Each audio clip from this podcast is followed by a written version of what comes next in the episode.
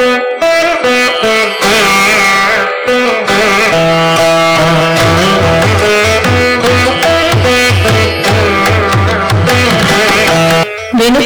వెన్నెల ధారావాహిక నవల రచన పఠనం డాక్టర్ కె గీత. భాగం నలభై ఎనిమిది. జరిగిన కథ అమెరికాలో తన తల్లికి స్నేహితురాలు, స్త్రీలకు సహాయం చేసే సంస్థ సహాయను నడిపే ఉదయాన్ని కలవటానికి వస్తుంది సమీర. నాలుగు నెలల గర్భవతైన సమీర తనకు విడాకులు తీసుకోవాలనుందని, అందుకు దోహదమైన పరిస్థితులను చెబుతుంది. ఉదయని తన్మయి కథ చెబుతాను, విన్నాక ఆలోచించుకోమని చెప్తుంది సమీరతో. చుట్టాల పెళ్లిలో కలుసుకున్న తన్మయి శేఖర్లకు పెద్దవాళ్ల అనుమతితో పెళ్లి జరుగుతుంది. పెళ్లైన మరుక్షణం నుంచే శేఖర్ అసలు స్వరూపం బయటపడుతుంది. మొదటి సంవత్సరంలోనే అబ్బాయి పుడతాడు. కష్టం మీద తన్మయి యూనివర్సిటీలో ఎంఏ పాస్ అవుతుంది. తన్మయి ఆశయాల్ని భరించలేని శేఖర్ గొడవ చేసి ఇంట్లో నుంచి వెళ్లిపోయి విడాకుల నోటీసు పంపుతాడు. తన్మయి కష్టపడి జేఆర్ఎఫ్ సాధిస్తుంది. ఎన్నో రోజులు పోరాడి చివరికి శేఖర్కు తనే విడాకులిస్తుంది. హైదరాబాద్కు దగ్గర్లో తన్మయికి లెక్చరర్గా ఉద్యోగం వస్తుంది. చిన్ననాటి స్నేహితుడు ప్రభు అనుకోకుండా మళ్లీ ఎదురవుతాడు. ఆ రోజు ఉదయం కాలేజీకి ఎప్పటినుంచో ఖాళీగా ఉన్న ఇంగ్లీషు పోస్టుకి కొత్త లెక్చరర్ వస్తున్నారని చెప్పారు ప్రిన్సిపాల్ యాదగిరి గారు. పొద్దుట మొదటి క్లాస్ పూర్తి చేసుకుని స్టాఫ్ రూంలోకి వచ్చిన తన్మయి తన కళ్ళని తనే నమ్మలేకపోయింది. ఎదురుగా సిద్ధార్థ. తనకి ఉద్యోగం రాకముందు ఇంటర్వ్యూకి టిప్స్ చెప్పిన ఇంగ్లీష్ లెక్చరర్ సిద్ధార్థ. తనవైపే నవ్వుతూ చూస్తున్న అతన్ని ఎదురుగా బల్ల కట్టువైపు కూర్చుంటూ, మీరేమిటి ఇక్కడా అని. ఆగండి, నేను చెప్తాను. కాలేజీకి కొత్తగా వచ్చిన ఇంగ్లీష్ లెక్చరరు మీరే కదూ అంది సంతోషంగా. అవునన్నట్టు తలూపి, మీకు ఉద్యోగం వస్తుందన్న సంగతి నాకప్పుడే తెలుసు. Well, nice to meet you again అన్నాడు. విశాఖపట్నం నుంచి ఇక్కడికి ఎలా అంది మళ్ళీ. Zonal transfer. మా మిస్సెస్కి సెక్రటేరియట్లో ఉద్యోగం వచ్చింది అన్నాడు. వెల్కమ్ అంది తన్మయి అతని చేతిలోని పుస్తకం వైపు చూస్తూ. Arundhati Roy the God of small things చదువుతారా అన్నాడు. తన్మయికి ఇప్పటికీ అతన్ని చూసిన మొదటి రోజు గుర్తే. అప్పుడు ఇలాగే చేతిలో ఉన్న పుస్తకంలో మునిగిపోయున్నాడు. ఇప్పటికీ అదే సాదాసీదాతనం.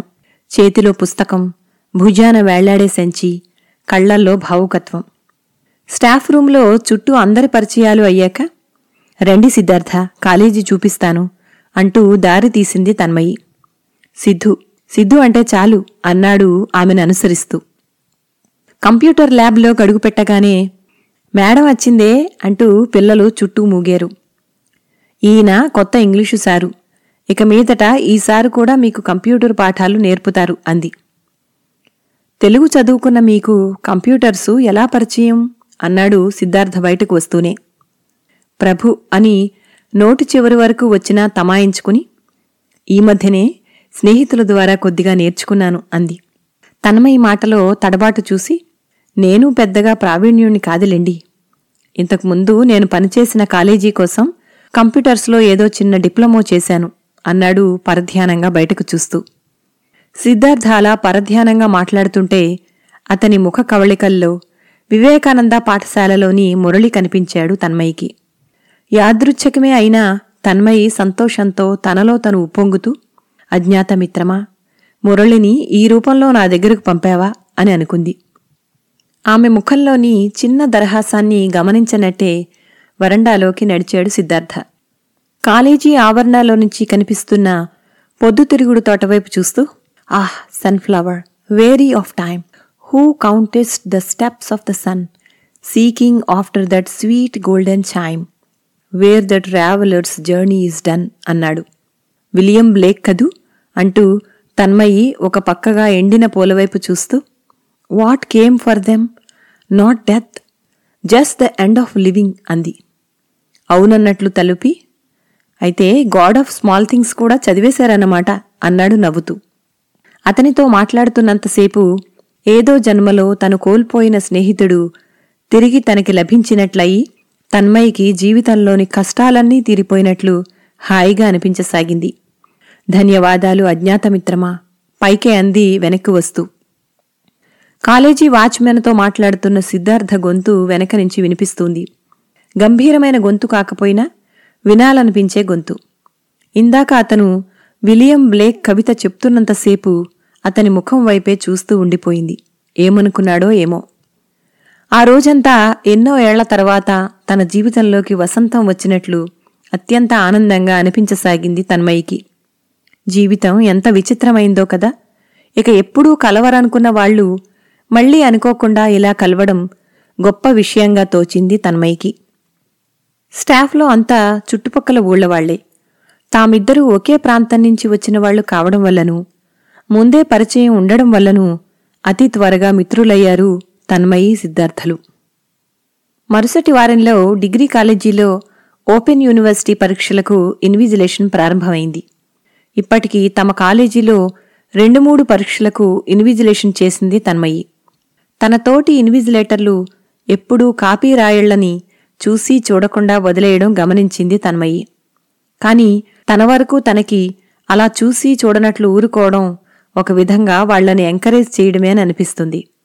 ఒకటి రెండుసార్లు ఈ విషయమై తనకు తోటి లెక్చరర్లకు వాగ్వివాదం కూడా జరిగింది.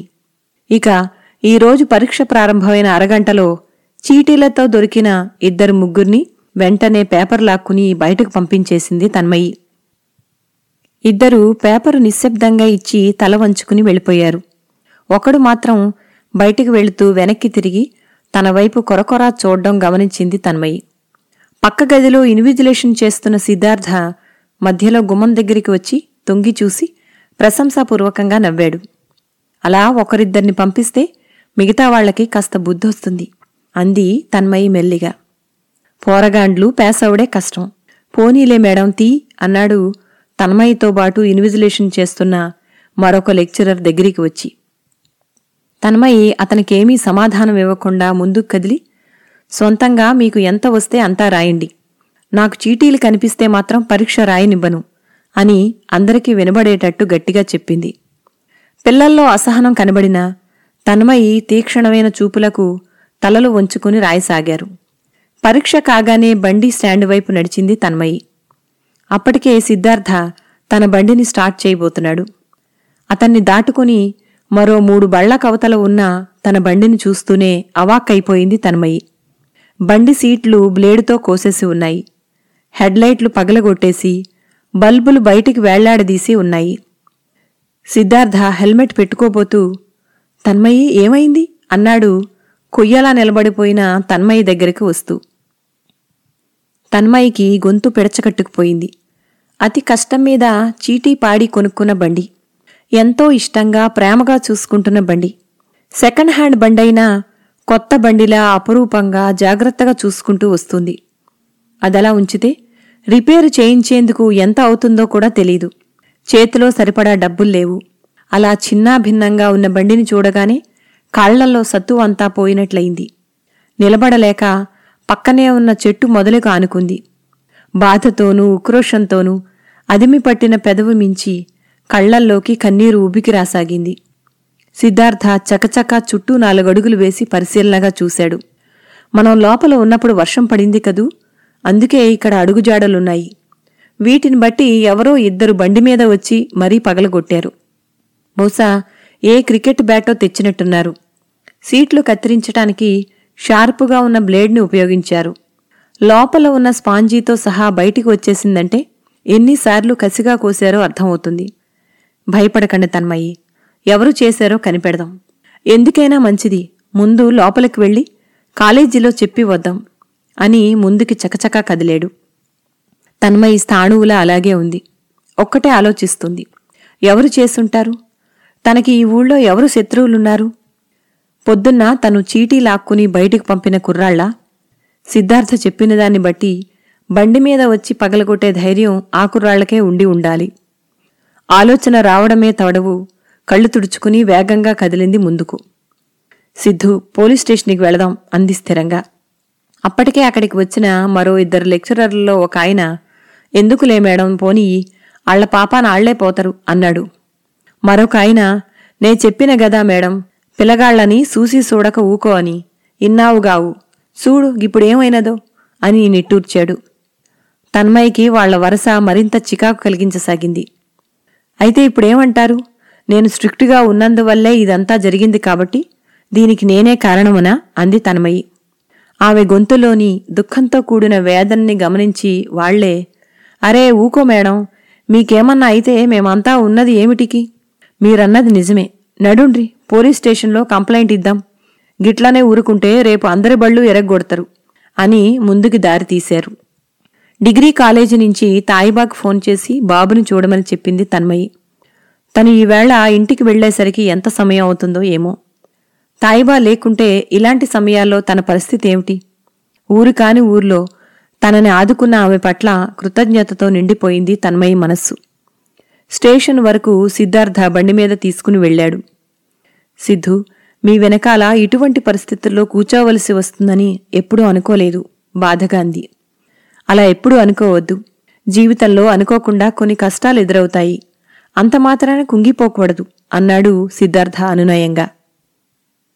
నలుగురు లెక్చరర్లు కలిసి వెళ్లడంతోనో లేదా అంతా ఊర్లో తెలిసిన వాళ్లు కావడం వల్లనో ఎస్ఐ టీలు బిస్కెట్లు తెప్పించి మర్యాద చేశాడు. ఓపిగ్గా తన్మయి చెప్పిందంతా విని, ఏం పర్లే మేడం, మీకు జరిగినది శానా దారుణం, మీకు అనుమానం ఉన్న పేర్లు చెప్పండి, ఒక్కొక్కడిని గుంజుకొచ్చి విషయం అరగంటలో తెలుస్తా, ఈడికచ్చి మంచి పని చేసిండ్రు, గిసుంటి ఊకుంటే తర్వాత గీ పోరగాళ్లే రౌడీ షీటర్లైతరు, ఇప్పుడే బుద్ధి చెప్పాలా అన్నాడు. ఇంతలో కూడా ఉన్న లెక్చరర్లు అందుకుని తన్మయి ఉదయం బయటికి పంపిన నలుగురి పిల్లల పేర్లు రాసి ఇచ్చారు. ఎస్ఐ అన్నట్లే అరగంటలో ఆ నలుగురిని తీసుకొచ్చి స్టేషన్లో నిలబెట్టారు. అందులో ఒకడు పోలీస్ స్టేషన్కి రాగానే భయపడి, సా నన్నేం చేయకురి, అంతా చెప్తా, మా నాయనికి చెప్పకురి అని కాళ్లావేళ్లా పడసాగాడు. ఇద్దరు కళ్ళు దించుకుని నిలబడ్డారు. ఒకడు నిర్లక్ష్యంగా చూడసాగాడు. తన్మయి వెంటనే గుర్తుపట్టింది, పొద్దున్న అదే చూపు. ఎస్ఐ కనుసాగతో నలుగురిని ఎదురుగా ఉన్న సెల్లో వేసి పెద్ద దుడ్డుకరతో దబదబా నలుగురికి నాలుగు తగిలించాడు కానిస్టేబుల్. అప్పటిదాకా నిర్లక్ష్యం ప్రదర్శించిన వాడితో సహా నలుగురు బాబోయ నరుస్తూ ఎడవసాగారు. ఆ దృశ్యం చూడలేక తన్మయి కళ్ళు గట్టిగా మూసుకుంది. మరో గంటలో ఆ పిల్లల తరఫున ఒక పెద్ద మనిషి, అతని కూడా మరో నలుగురు అనుయాయులు వచ్చారు. చూడ్డానికి గ్రామ పెద్దలా ఉన్నాడతను. తమ దగ్గరికి వచ్చి చాలా మర్యాదగా నమస్కరించి, మేడం, ఈ పోరలంతా మా ఊరోళ్ళు, తెలుసో తెలియకో తప్పు చేసిండ్రు, మీ బండి కొత్త బండి లేక గిప్పుడే బాగు చేపిస్తా, ఇంకోసారి గిట్లా కాకుండా హామీ ఇస్తా, ఇంతటితో వదిలేయి మేడం, కేసు గీసు పెట్ట మాకు అన్నాడు. అంతా తన్మయి వైపు చూశారు. అప్పటికే ఆ పిల్లలకు తగిలిన దెబ్బలకు తన్మయి మనసులో బాగా బాధ కలగసాగింది. తన బండిని వాళ్లు ఆవేశంలో పగలగొట్టి తప్పు చేసినా అంత దుడ్డుకర్రతో కాళ్లు విరగ్గొట్టినట్లు వాళ్లను చితక్కొట్టడం చూడలేకపోయింది.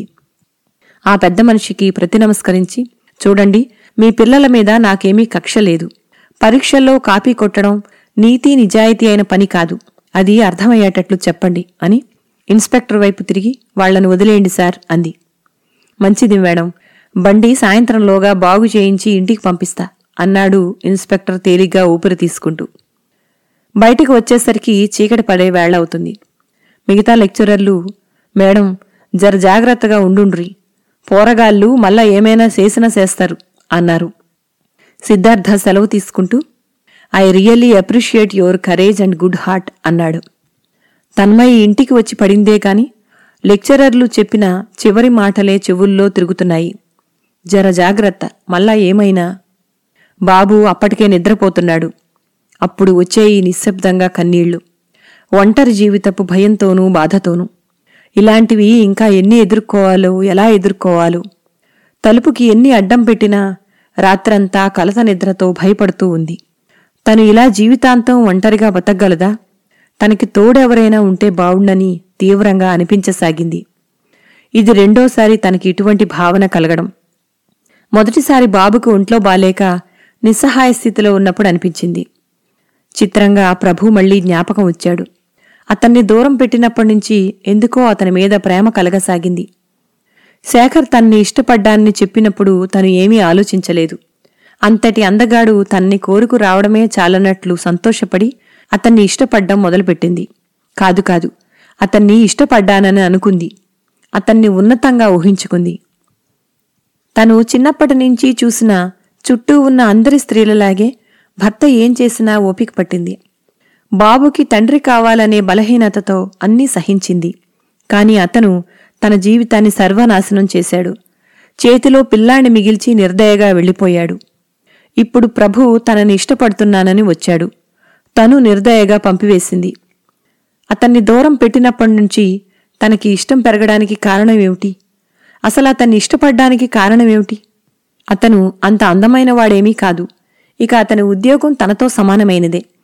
అతని కుటుంబ పరిస్థితులు తనకంటే గొప్పవేమీ కాదు.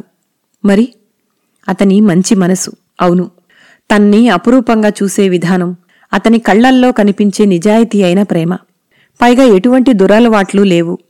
తన ప్రమేయం లేకుండా తన్ని కోరుకుని వచ్చినవాడు, పెళ్లి చేసుకుని తనతో జీవించాలని ఇష్టం చూపిస్తున్నవాడు. సరిగా ఆలోచిస్తే అతనికి తన్ని పెళ్లి చేసుకోవాల్సిన అవసరం లేదు. అయినా తనని వలచి రావడానికి తన దగ్గర ఏముందని? అందమా అంతంత మాత్రం. ఒకసారి పెళ్ళయి చేదు జీవితం బారిన పడి కన్న బిడ్డ కోసమే కాలం వెళ్లబుచ్చుతున్న సన్యాసిని తను. ఒక్క గవర్నమెంట్ ఉద్యోగం తప్ప తన దగ్గర ఆకర్షింపదగినది ఏముంది? ఎప్పుడు నిద్ర పట్టిందో తెలియలేదు తన్మయికి. మర్నాడు లేవగానే కలగా పులగంగా ముందు రోజు జరిగిన సంఘటనలన్నీ జ్ఞాపకం వచ్చాయి. జర జాగ్రత్తగా ఉండుండ్రి అన్న లెక్చరర్ల మాటలు చెవులో గింగుర్లు తిరిగాయి.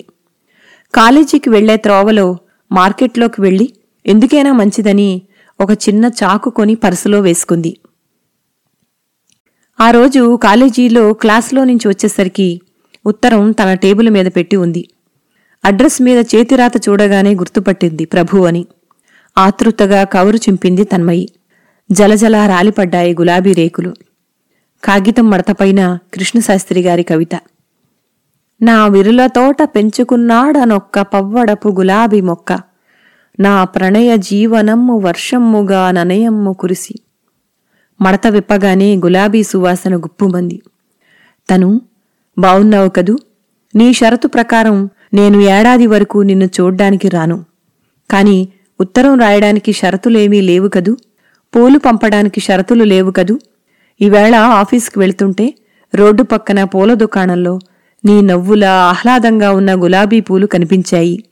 అన్నీ పంపలేను కాబట్టి ఇదిగో నా హృదయంలాంటి ఈ చిన్న గులాబీని పంపుతున్నాను, స్వీకరిస్తావు కదూ. దారంట చిన్నపిల్లల్ని ఎవరిని చూసినా నువ్వు అక్కడ పసిపిల్లాడితో గడుపుతున్న ఒంటరి జీవనమే గుర్తుకు వస్తుంది. అనుక్షణం నీ గురించిన ఆలోచనలు నన్ను నిలవనీయకుండా చేస్తున్నాయి. ఒక్క ఉత్తరం రాయివు. నీకోసం సంవత్సరం ఏమిటి, ఒక్క జీవితకాలమైనా ఇక్కడే వేచి ఉంటాను. సదా నీ ప్రభు. రోజల్లా మళ్లీ మళ్లీ ఉత్తరం చదువుకుంటూ అన్యమనస్కంగా ఉన్న తన్మయిని పట్టించుకున్నా ఏమీ ఎరగనట్లు తన మానాన తను పుస్తకంలో తలదూర్చి కూర్చున్న సిద్ధార్థ దగ్గరికి వచ్చి, సిద్ధు, మీతో మాట్లాడాలి అంది.